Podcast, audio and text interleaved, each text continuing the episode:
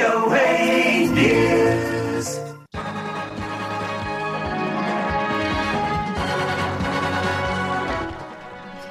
สวัสดีครับ รายการข่าวสดสายตรงจาก Voice of America ภาคภาษาไทยกรุงวอชิงตัน กลับมาพบกับทุกท่านอีกครั้งนะครับ วันนี้เช้าวันจันทร์ที่ 6 มีนาคม 2566 ตามเวลาในประเทศไทยครับ มีผมนพราชเฉลิมมงคล และคุณทรงพจน์สุภาผลร่วมกันดำเนินรายการครับ สำหรับหัวข้อข่าวที่น่าสนใจในวันนี้ สงครามยูเครนรัสเซียปรับสภาพมาเป็นการสู้รบแบบประชิดตัวอัคคีภัยครั้งใหญ่เผาค่ายผู้อพยพโรฮิงญาในบังคลาเทศวอดวายตำรวจปากีสถานขู่จับกลุ่มอดีตนายกรัฐมนตรีอิมรานข่านหากไม่มาขึ้นศาลสู้คดีใช้อำนาจในทางที่ผิด และมาดูบทวิเคราะห์ไต้หวันเตือนการแข่งขันด้านชิปคอมพิวเตอร์โลกอาจกระทบความมั่นคงได้ ส่วนที่จีน รัฐบาลตั้งเป้า ดันเศรษฐกิจให้โตราว 5%ในปีนี้ ขณะที่สมาชิก UN มีมติรับรองเนื้อหาสนธิสัญญาปกป้องสัตว์น้ำในทะเลหลวงแล้ว และส่งท้ายวันนี้ นักศึกษาต่างชาติในสหรัฐใช้ความสามารถทางกีฬา หารายได้เสริมอย่างไร ทั้งหมดนี้และอีกหลายประเด็นติดตามได้ในข่าวสดสายตรงจาก VOA กรุงวอชิงตันครับ ครับเราต้องมาเริ่มต้นที่อัปเดตสถานการณ์ที่ยูเครนกันครับ วันนี้เป็นไงบ้างครับคุณทรงพจน์ครับมีประเด็นที่น่าสนใจนะครับคุณนพรัตน์เพราะหลังจากที่สงครามในยูเครนดำเนินมานานกว่าหนึ่งปีนะครับการสู้รบระหว่างกองทัพรัสเซียกับยูเครนตอนนี้เนี่ยได้ปรับเปลี่ยนรูปแบบการรบไปเป็นการต่อสู้ระหว่างทหารราบในพื้นที่ภาคตะวันออกของยูเครนมากขึ้นนะครับ โดยกระทรวงกลาโหมอังกฤษให้เหตุผลในเรื่องนี้ว่าเป็นเพราะรัสเซียประสบภาวะขาดแคลนกระสุนปืนใหญ่นั่นเอง ในการประเมินสถานการณ์ล่าสุดนี้นะครับกระทรวงกลาโหมอังกฤษบอกด้วยว่าหลักฐานใหม่ชี้ให้เห็นว่ามีการต่อสู้แบบประจันบานภาคพื้นดิน เพิ่มมากขึ้นในยูเครนนะครับ ซึ่งน่าจะเป็นผลมาจากการที่กองบัญชาการรัสเซียยังเดินหน้ายืนยันจะทำการจู่โจมด้วยกองพลทหารราบเดินเท้าเป็นหลัก กระทรวงกลาโหมอังกฤษบอกด้วยว่าเมื่อปลายเดือนที่แล้วรัสเซียสั่งระดมพลสำรอง ที่เปิดเผยว่าพวกตนถูกสั่งให้โจมตีที่มั่นอันแข็งแกร่งของยูเครน โดยมีอาวุธเพียงปืนและพลั่ว โดยพลั่วนั้นน่าจะหมายถึงเครื่องมือที่เอาไว้ใช้ขุดสนามเพราะซึ่งถูกนำมาใช้สำหรับการสู้รบแบบประชิดตัวนั่นเองนะครับรายงานล่าสุดจากอังกฤษบอกด้วยว่าระดับความรุนแรงที่ทำให้ถึงตายได้โดยอุปกรณ์ขุดสนามเพราะ MPL 50 แบบมาตรฐานนั้น ถูกนำมาเล่าเป็นตำนานในรัสเซียมานานแล้วนะครับ โดยแทบไม่มีการเปลี่ยนแปลงในด้านรูปแบบของอุปกรณ์นี้มาตั้งแต่ปี 1869 และว่าการเดินหน้าใช้อุปกรณ์ดังกล่าวตาเป็นอาวุธนั้นแสดงให้เห็นว่านะครับ ว่าการต่อสู้แบบโลเทค แต่ดุดันที่เป็นสภาพการต่อสู้ในสงครามในเวลานี้เจ้าหน้าที่กระทรวงกลาโหมอังกฤษบอกด้วยว่าพลทหารสำรองหนึ่งนายอธิบายนะครับ ว่าพวกตนไม่ได้ถูกเตรียมพร้อม ทั้งร่างกาย หรือจิตใจให้ไปร่วมรบในครั้งนี้ครับ ครับในส่วนของสถานการณ์การรบนะครับในวันเสาร์นะครับกองกระฐานยูเครนที่ตั้งมั่นทำการรบอยู่ในเมืองบาร์กมุดยังคงเผชิญ กับแรงกดดันที่เพิ่มสูงขึ้นจากกองกำลังรัสเซียอยู่ครับ ขณะที่ก็มีการให้ความช่วยเหลือพลเรือน ให้ลี้ภัยออกจากเมืองที่ถูกศัตรูโอบล้อมนี้อยู่แล้ว อย่างไรก็ดีครับตัวแทนของกองทัพยูเครนรายหนึ่งบอกกับผู้สื่อข่าว AP ว่าในเวลานี้สถานการณ์นั้น อันตรายเกินกว่าจะเดินทางออกจากบาร์มุดด้วยรถยนต์ได้แล้วครับคุณสมพศครับดังนั้นพลเรือนที่ต้องการหลบภัยออกจากเมืองต้องใช้วิธีเดินเท้าเท่านั้น โดยทหารยูเครนได้สร้างสะพานลอยน้ำในวันเสาร์ครับ เพื่อช่วยให้พลเรือนเดินทาง ไปยังหมู่บ้านใกล้ๆที่ชื่อหมู่บ้านโครโมเวได้ ถึงกระนั้นครับก็มีรายงานว่ามีสตรีคนหนึ่งเสียชีวิตระหว่างพยายามหลบหนีออกจากเมืองบากมุดผ่านสะพานดังกล่าว แล้วก็มีชายสองคนได้รับบาดเจ็บสาหัสด้วย อันนี้เป็นข้อมูล จากฐานยูเครนที่ทำการให้ความช่วยเหลือพลเรือนต้องการลี้ภัยออกนอกเมืองนะครับ ส่วนข่าวกรองของกองทัพอังกฤษ และนักวิเคราะห์ต่างชาติระบุนะครับว่ากองทหารยูเครนได้ทำลายสะพานหลักๆ 2 แห่งนอกเมืองบาหมุดไปแล้ว ซึ่งสมผลให้เส้นทางขนส่งสเสบียงเส้นทางสุดท้ายถูกตัดขาดไปแล้วสถาบัน Institute for the Study of War ให้ความเห็นครับว่า การทำลายสะพานที่ว่าน่าจะเป็นสัญญาณว่ากรุงเคียฟกำลังเตรียมตัวทิ้งเมืองแห่งนี้อยู่ และทหารยูเครน อาจกำลังทำการถอนกำลังอย่างจำกัด และมีการควบคุมไว้ โดยเฉพาะจากจุดที่สถานการณ์รบรุนแรงเป็นพิเศษในพื้นที่ทางตะวันออกของบัคมุตพร้อม ๆ กับการทำให้ฝ่ายรัสเซียไล่ล่าตนได้ยากขึ้นไปด้วยนะครับ โวโลดีเมียร์ นาซาเรนโก รองผู้บัญชาการกองกำลังป้องกันประเทศยูเครนระบุระหว่างการให้สัมภาษณ์กับสถานีโทรทัศน์เคียฟ 24 ว่าเมืองบัคมุตยังคงอยู่ในมือของยูเครนอยู่นะครับไม่ว่าจะมีการโจมตีอย่างหนักจากกองกำลังรัสเซียอย่างต่อเนื่องก็ตาม ส่วนโอเล็กซานเดอร์มาร์เชนโก รองนายกเทศมนตรีเมืองบัคมุตก็ยืนยันในเรื่องนี้กับสื่อ BBC พร้อมกล่าวขอบคุณกองกำลังยูเครนที่บอกว่าทำให้รัสเซียยังไม่สามารถยึดครองเมืองนี้ไปได้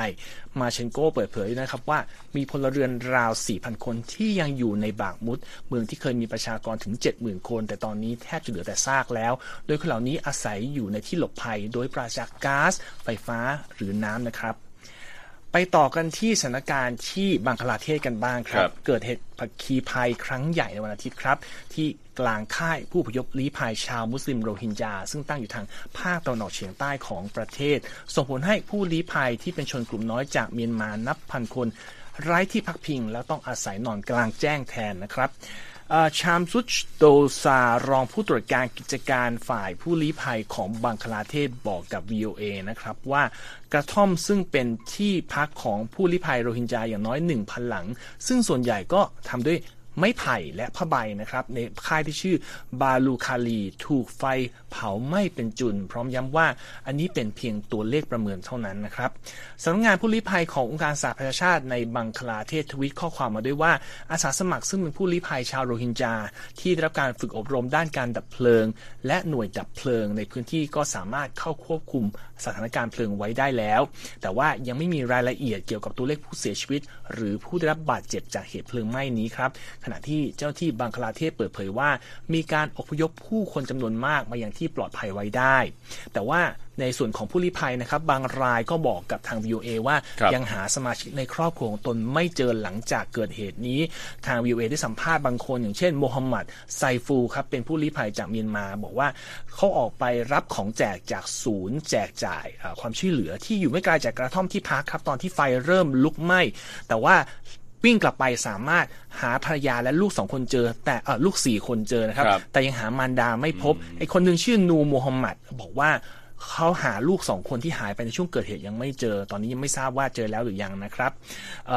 มีผู้นำชุมชนลี้ภัยบอกว่ามีกระท่อมที่ถูกไฟไหม้ไปน่าจะมากว่า 3,000 หลังนะครับ เพราะว่าพื้นที่ตั้งของกระท่อมเหล่านั้นเขาบอกอยู่บนเนินเขาทำให้นักประจนเพลิงไม่สามารถทำหน้าที่ได้ดี แล้วก็บอกกับ VOA ด้วยว่าเหตุการณ์ไฟไหม้จริงๆแล้วเกิดซ้ำแล้วซ้ำเล่านะฮะแล้วก็ผู้คนในค่าย ผู้ลี้ภัยเนี่ยถือกลายเป็นผู้ประสบภัยซ้ำสองเพราะว่าตอนแรกก็ถูกถูกขับออกจากประเทศจากบ้านตัวเอง ตอนนี้ครับมาอยู่ในสภาพไร้ที่อยู่อาศัยต่อไปอีกเอ่อหน่วยดับเพลิงของบังคลาเทศก็บอกว่ายังไม่ทราบต้นตอของเหตุการณ์ครั้งนี้นะครับ ขณะที่ มีนาซูรอมาน ผู้ตรวจการกิจการด้านผู้ลี้ภัยบังคลาเทศกล่าวว่าเจ้าที่ยังคงอยู่ในขั้นตอนการกู้ชีพอยู่ แล้วก็จะมีการจัดตั้งคณะกรรมการสอบสวนขึ้นหลังจากนี้ เหตุการณ์ครั้งนี้ในวันทิตย์นะครับ ถือเป็นครั้งที่ 3 ครั้งใหญ่นะครับ ในรอบ 3 ปี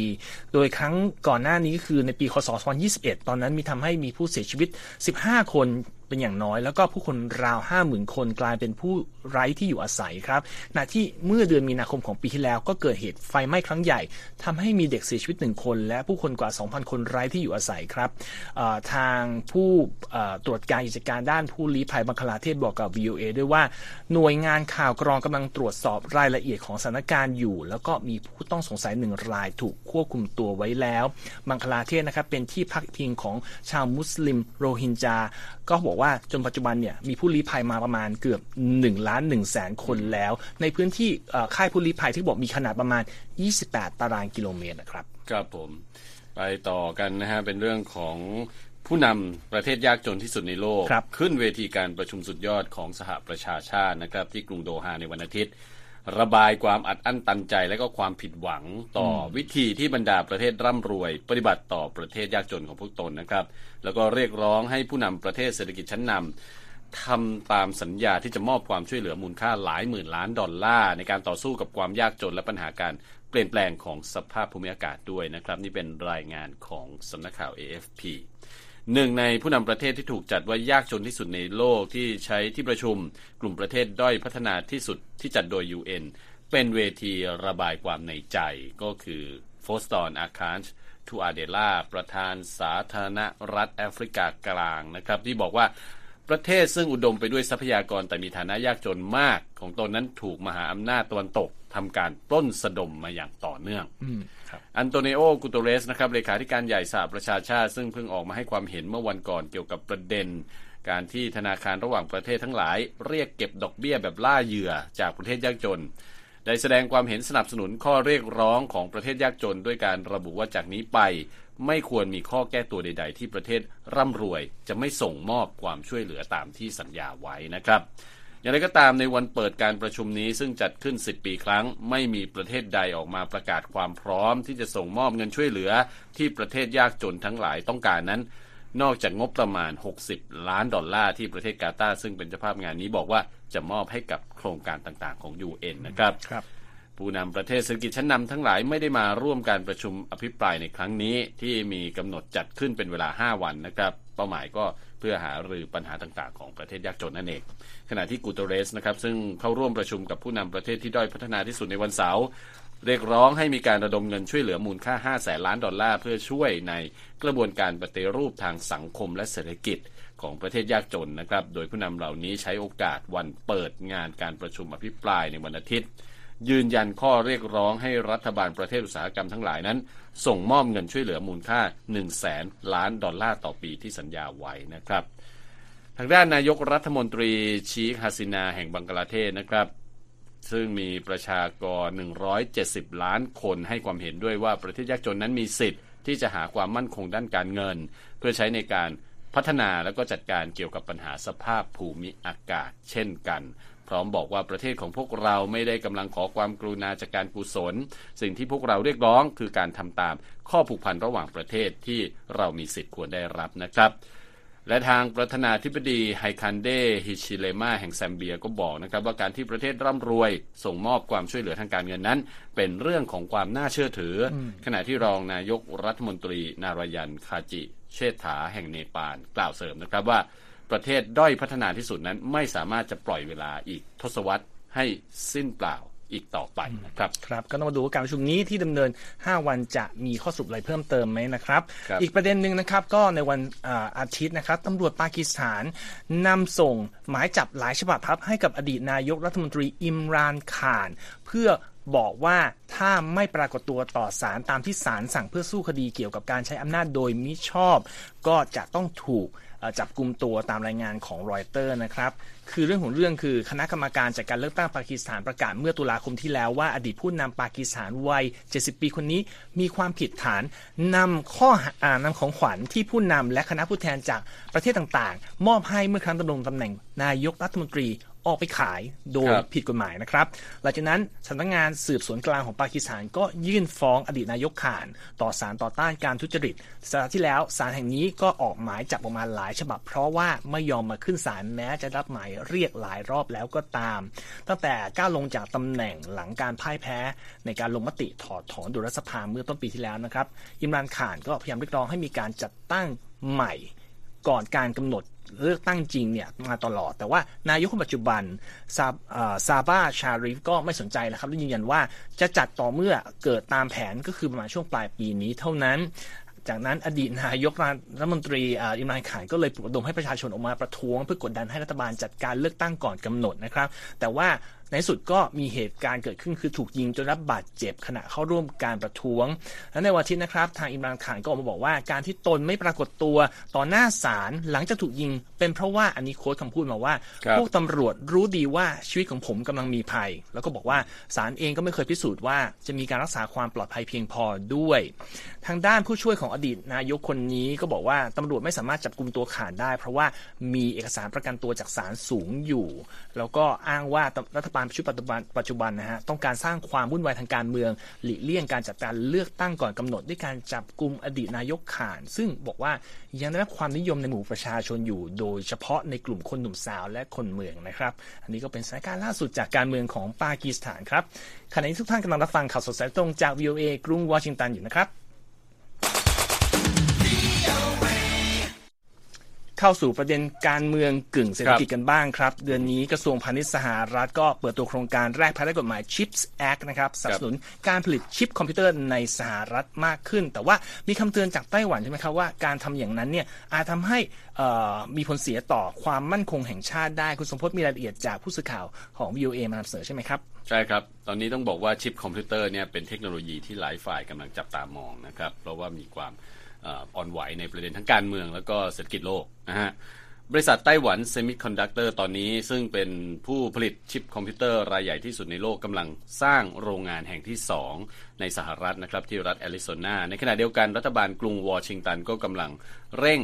ให้มีการสร้างศูนย์วิจัย พัฒนาและผลิตชิปคอมพิวเตอร์อีก 2 แห่งในอเมริกา ภายใต้กฎหมาย CHIPS Act นะครับซึ่งให้ผลประโยชน์จูงใจมูลค่า 39,000 ล้านดอลลาร์สำหรับการผลิต ชิปคอมพิวเตอร์ในสหรัฐจีน่าไรมอนโดนะครับรัฐมนตรีว่าการกระทรวงพาณิชย์สหรัฐบอกว่า ตามหลักการแล้วกฎหมายนี้คือการรับรองว่าเราจะผลิตชิปคอมพิวเตอร์ที่เราต้องการภายในประเทศ และกระตุ้นการคิดค้นพัฒนาที่จำเป็นนะครับสำหรับอเมริกาเพื่อที่เราจะสามารถมีเทคโนโลยีและความถูกต้องในการเป็นผู้นำโลกต่อไป และรักษาความมั่นคงแห่งชาติเอาไว้ครับ Fundamentally, it's about making sure that uh, we make the chips that we need on our shores and fuel the innovation that we need to อย่างไรก็ตามนะครับเจ้าหน้าที่ไต้หวันกังวลว่าความมั่นคงแห่งชาติของสหรัฐดังกล่าวนั้นอาจจะมาพร้อมกับสิ่งที่ไต้หวันต้องจ่ายนะครับประธานาธิบดีไช่อิงเหวินของไต้หวันนะครับบอกว่าที่ผ่านมาโรงงานเซมิคอนดักเตอร์ของไต้หวันนั้นถือเป็นโล่ซิลิคอนที่ปกป้องไต้หวันจากการรุกรานของจีนแผ่นดินใหญ่ ขณะที่มอริสชาง ผู้ก่อตั้งบริษัทไต้หวันเซมิคอนดักเตอร์ให้สัมภาษณ์กับรายการ 60 Minutes เมื่อเร็วๆนี้นะครับว่า อาจเป็นเพราะว่าบริษัทของเราคือผู้ผลิตชิปคอมพิวเตอร์รายใหญ่ และนั่นอาจทำให้ใครบางคนหลีกเลี่ยงการโจมตี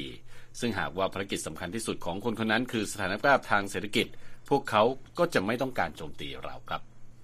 because our company provides a lot of uh, chips to the world, maybe uh,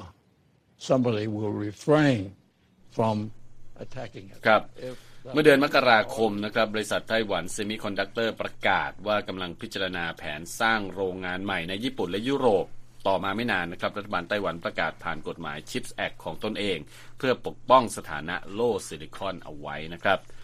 แอนเดรียวิสกี้นักวิเคราะห์แห่งศูนย์สติมสันเซ็นเตอร์ในกรุงวอชิงตันกล่าวว่ากฎหมาย CHIPS Act ฉบับใหม่ของไต้หวันนั้นคือสิ่งที่ไต้หวันพยายามทำเพื่อรักษาสมดุลการผลิตชิปคอมพิวเตอร์นอกไต้หวัน ด้วยการรับรองนะครับว่าจะไม่เป็นการโยกการผลิตออกไปจากไต้หวันทั้งหมด และไต้หวันยังคงถือความได้เปรียบทางด้านเทคโนโลยีเอาไว้ครับ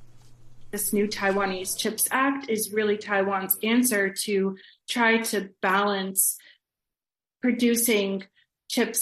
outside of Taiwan with ensuring ครับ that นัก it วิเคราะห์ doesn't ผู้นี้ go ยังชี้ด้วยว่ารัฐบาลสหรัฐเองก็ต้องการปกป้องโล่ซิลิคอนนี้เช่นกัน โดยเมื่อเดือนที่แล้วนะครับสหรัฐเปิดตัวการประชุมเพื่อความร่วมมือกับญี่ปุ่นและเกาหลีใต้ เพื่อสกัดกั้นจีนจากการเสริมศักยภาพ ด้านการผลิตชิปคอมพิวเตอร์ล้ำสมัยของจีนเอง เป้าหมายเพื่อให้จีนยังต้องพึ่งพาเทคโนโลยีจากต่างประเทศ เพราะหากว่าจีนสามารถผลิต เทคโนโลยีนี้ได้ด้วยตนเองทั้งหมดก็อาจถึงข่าวสิ้นสุดของโล่ซิลิคอนของไต้หวันได้นะครับ ถึงกระนั้นสัญญาณที่เกิดขึ้นทางฝั่งของกรุงวอชิงตันขณะนี้ก็คือการสนับสนุนด้านอาวุธให้แก่ไต้หวัน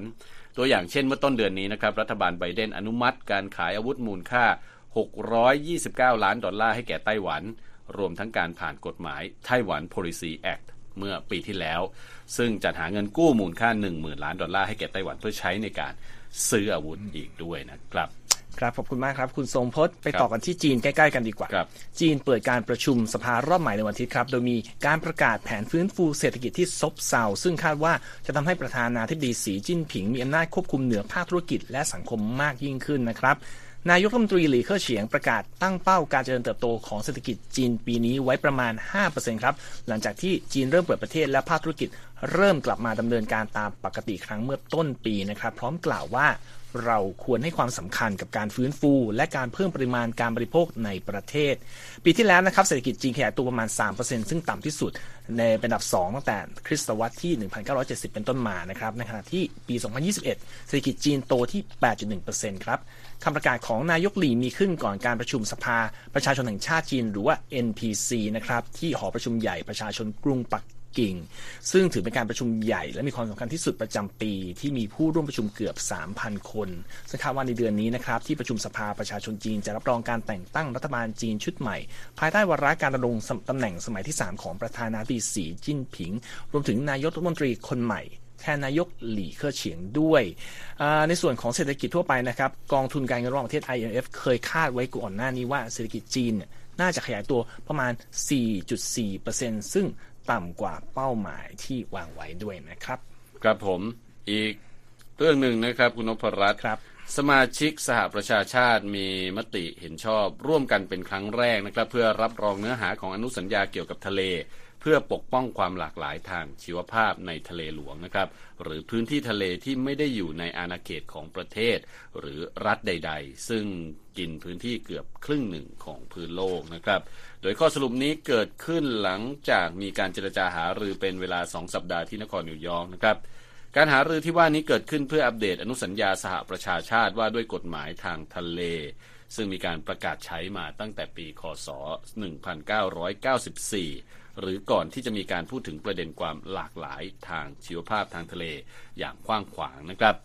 การอัปเดตกรอบของอนุสัญญานี้มีจุดประสงค์เพื่อปกป้องสัตว์ทะเลในภูมิภาคต่างๆ ที่อยู่นอกเหนืออาณาเขตทางน้ำของประเทศใดๆ ถูกยกขึ้นมาพูดคุยกันเป็นเวลากว่า 20 ปีที่แล้วนะครับ แต่ว่าความพยายามครั้งก่อนๆนั้นไม่คืบหน้ามาโดยตลอด จนกระทั่งสมาชิก UN สามารถเห็นพ้องต้องกันได้ในช่วงคืนวันเสาร์ที่ผ่านมานั่นเองนะครับ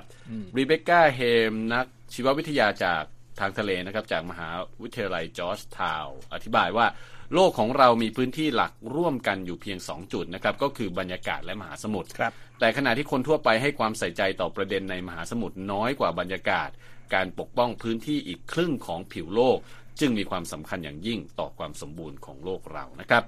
และเมื่อที่ประชุม UN มีมติรับรองเนื้อหาใหม่ของอนุสัญญาฉบับนี้ นิโคลาคลาร์กผู้เชี่ยวชาญด้านสมุทรศาสตร์ จาก Pew Charitable Trust ที่ติดตามการประชุมนี้อย่างใกล้ชิดนะครับ บอกว่านี่คือโอกาสของคนทั้งยุคที่จะได้ปกป้องมหาสมุทรถือเป็นชัยชนะครั้งใหญ่ของความหลากหลายทางชีวภาพนะครับภายใต้เนื้อหาของอนุสัญญาที่ได้รับการอัปเดตนี้ จะมีการจัดตั้งกลุ่มงานใหม่ มารับหน้าที่ดูแล เรื่องการอนุรักษ์ ชีวิตสัตว์ทะเล และจัดตั้งพื้นที่ปกป้องสัตว์ทะเลในทะเลหลวง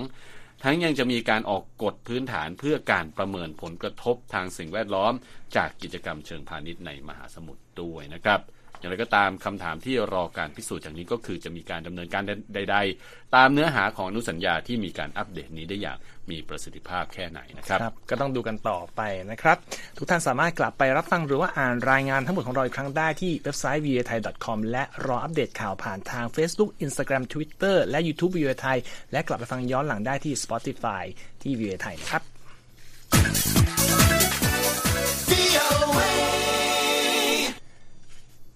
ครับส่งท้ายในวันนี้นะครับกฎต่างๆ ที่จำกัดให้นักศึกษาต่างชาติในสหรัฐไม่สามารถทำงานหารายได้อย่างเป็นเรื่องเป็นราว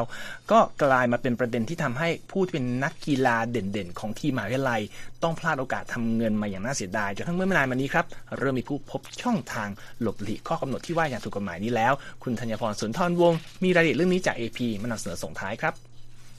ปัจจุบันนักเรียนต่างชาติในสหรัฐเข้าร่วมเล่นกีฬาเป็นตัวแทนมหาวิทยาลัยของตนมากขึ้นเรื่อยๆ นะคะ และตั้งแต่ปี 2021 เป็นต้นมา ผู้ที่เป็นนักกีฬาของมหาวิทยาลัยได้รับอนุญาตให้หารายได้จากสปอนเซอร์ของผลิตภัณฑ์ต่างๆ และการถ่ายโฆษณาสำหรับผลิตภัณฑ์ทั้งหลายด้วยค่ะ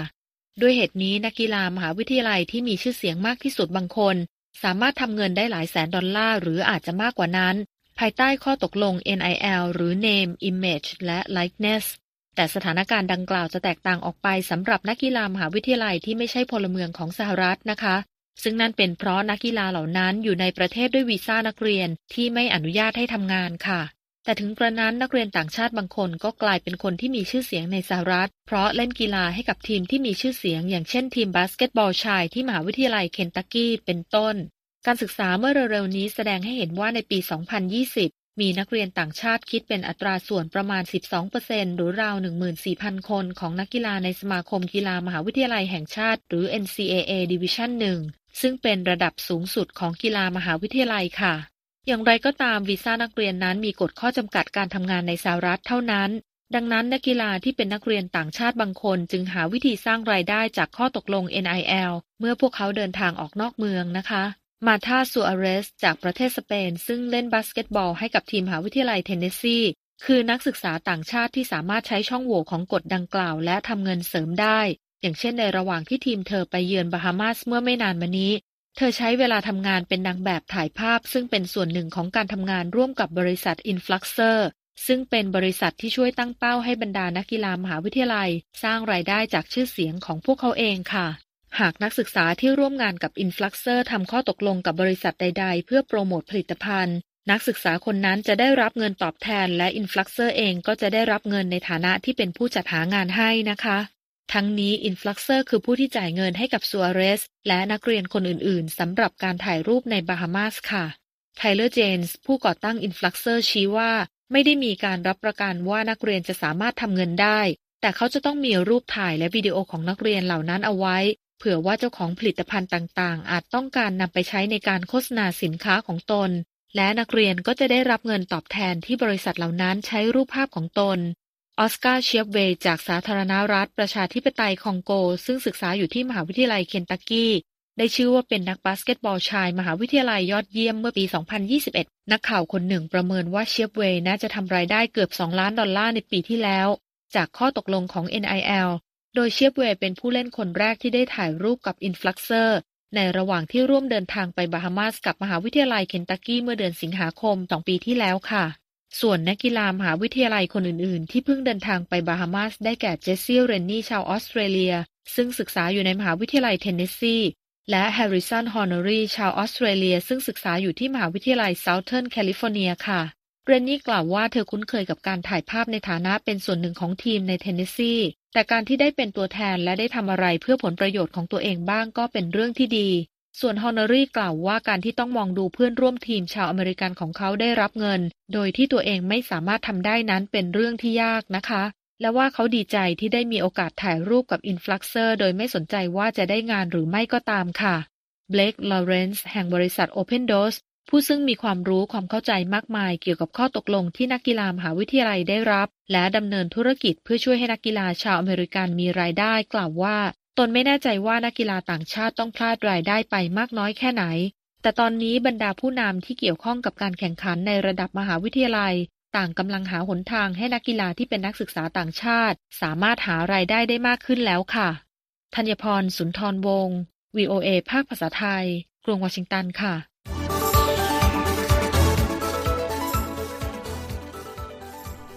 ขอบคุณครับคุณธัญพร และทั้งหมดนี้คือข่าวสดสายตรงจาก VOA กรุงวอชิงตันครับ ผมนพรัชชัยเฉลิมมงคลและคุณสมพศสุภาผลต้องลาไปก่อน สวัสดีครับ สวัสดีครับ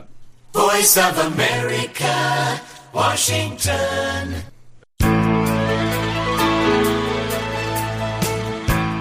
ครับและที่จบไปเป็นรายการจาก VOA ภาคภาษาไทย รายงานสดส่งตรงจากกรุงวอชิงตันประเทศสหรัฐ คุณผู้ฟังสามารถติดตามข่าวสารจากทั่วโลกได้ในทุกที่ทุกเวลา ที่เว็บไซต์ voa thai com รวมถึงทุกช่องทางในโซเชียลมีเดีย Facebook YouTube Twitter และ Instagram เริ่มต้นวันด้วยการอัปเดตข่าวสารจากทั่วโลก ผ่านรายการข่าวสดสายตรงจาก VOA ภาคภาษาไทย และสุดสัปดาห์กับ VOA ทั้งยังเรียนรู้เรื่องราวทางวัฒนธรรม และไลฟ์สไตล์ ผ่านรายการภาษาอังกฤษแบบอเมริกันของเรา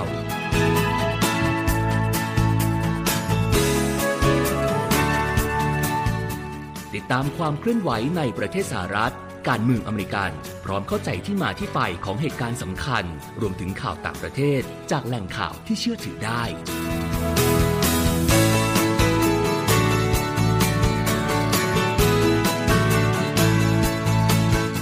นอกจากนี้ VOA ยังมีบทสัมภาษณ์และคอนเทนต์แบบ Exclusive จากบุคคลที่น่าสนใจหลากหลายวงการ และยังมีเรื่องราวของคนไทยในประเทศสหรัฐอีกด้วย